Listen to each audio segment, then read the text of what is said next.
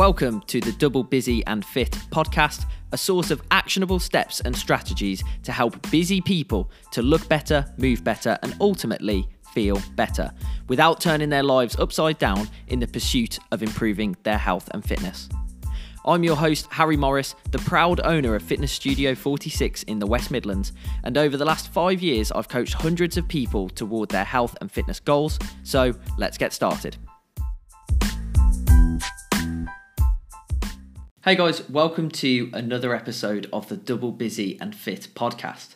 In today's episode, we're going to be considering the question Should I be doing cardio? Cardio is defined as any type of exercise that gets your heart rate up and keeps it up for a period of time. It's most people's first port of call when they want to start improving their health and fitness. But you may wonder should I be doing cardio? And if so, then what type of cardio should I be doing? Let's dig in. Firstly, what are the benefits of cardio? And there are many, but I just wanted to list a few of the main ones. So, we're going to benefit from improved blood circulation, and we'll actually get structural changes to our arteries, veins, and capillaries to ensure that our blood flow and blood circulation is improved it's going to improve our mental health. And there's been many studies carried out uh, that show a direct correlation of exercise of a cardiovascular nature and improved mental health. We're also going to benefit from a stronger heart. So that's going to include having a lower resting heart rate, which is a good indication of our fitness, and also an increased stroke volume, which is essentially the amount of blood that your heart can eject in a single beat because it's so much stronger. We're going to have better lung capacity, so it's going to improve all of our breathing mechanics as well. It can help control our blood sugar. It can reduce the likelihood of a stroke, heart attack, certain cancers, and diabetes. And it can also contribute to weight management. So, with so many important health benefits, cardio can and should play a role in healthy people's lives. But what type of cardio is available to us and what are the pros and cons of each? So, there is actually more than one way to perform cardiovascular exercise, and we're going to briefly consider three of the main styles now. The first is steady state. Steady state cardio is probably the first thing that most people think of if you mention the word cardio.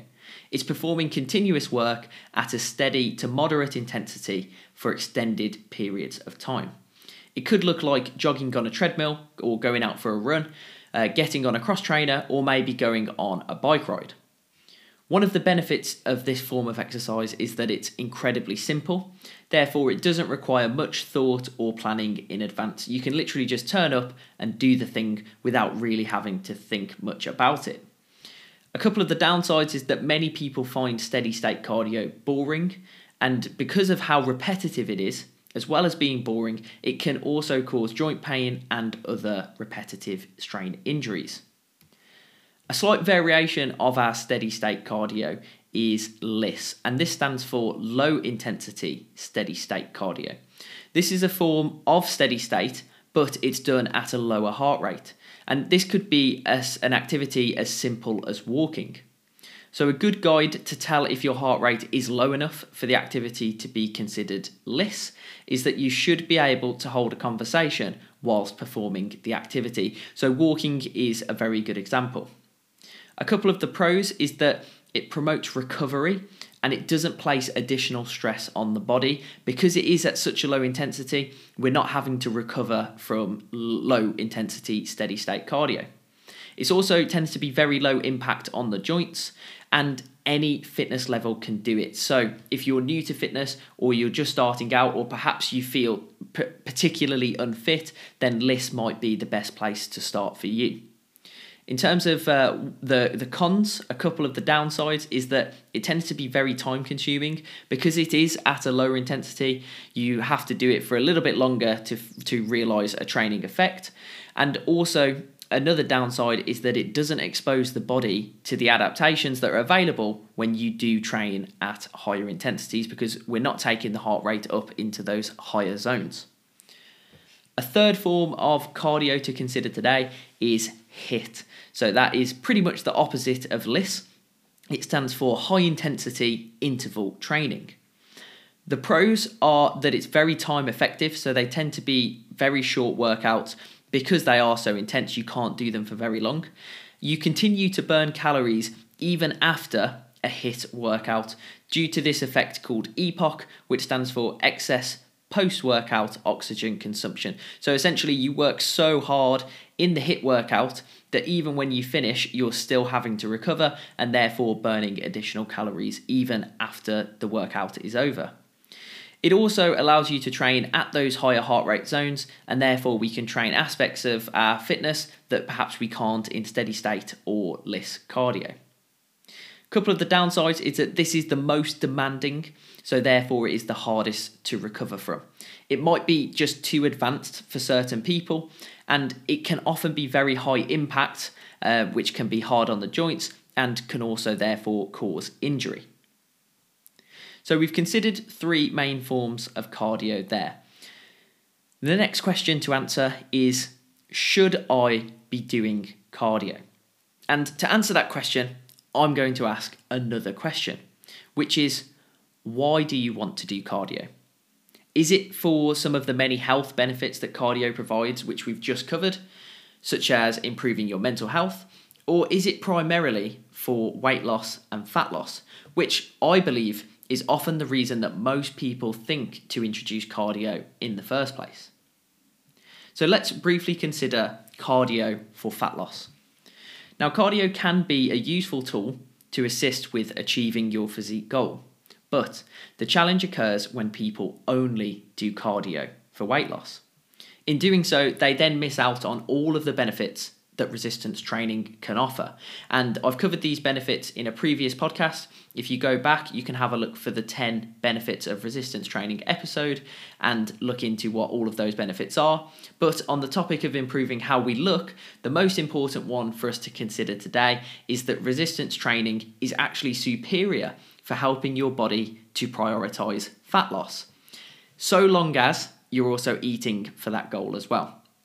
So, if your goal is to reduce body fat, you should absolutely be prioritizing resistance training as your primary method of training.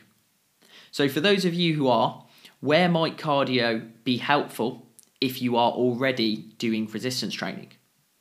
Well, we need to remember that fat loss can only be achieved by creating a calorie deficit.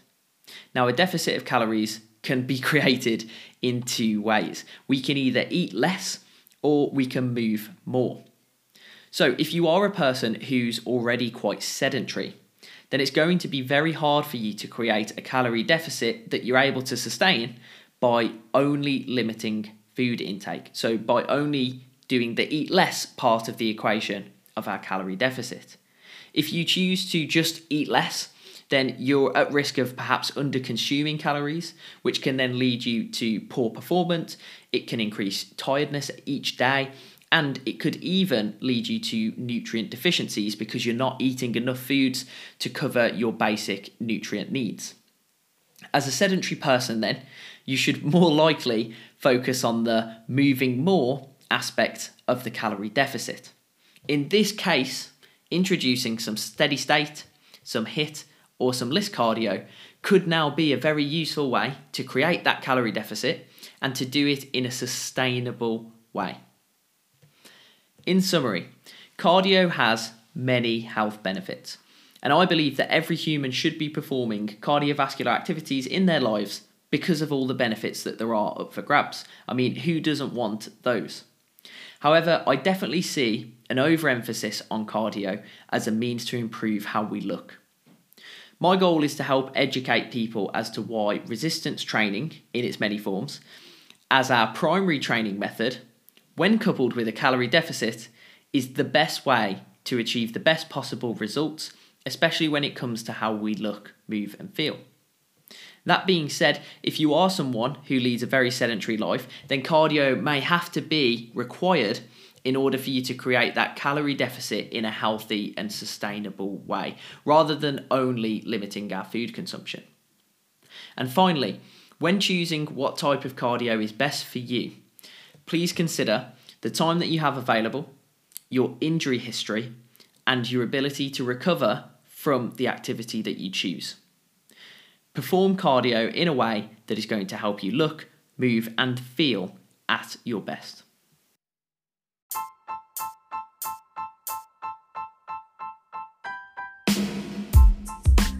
Oh, one more thing.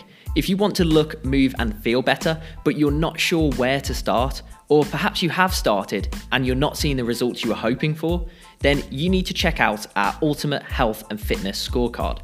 It's a free self assessment tool that you can use to make sure you're covering all of your bases when it comes to getting amazing results in health and fitness for any goal. All you have to do is head over to the Fitness Studio 46 website and it should pop up after a few seconds. Once completed, you will know exactly where you can focus your efforts, and you can even arrange a 15 minute phone call with myself to discuss the results. So head over to fitness studio46.co.uk, and I hope to speak to you soon.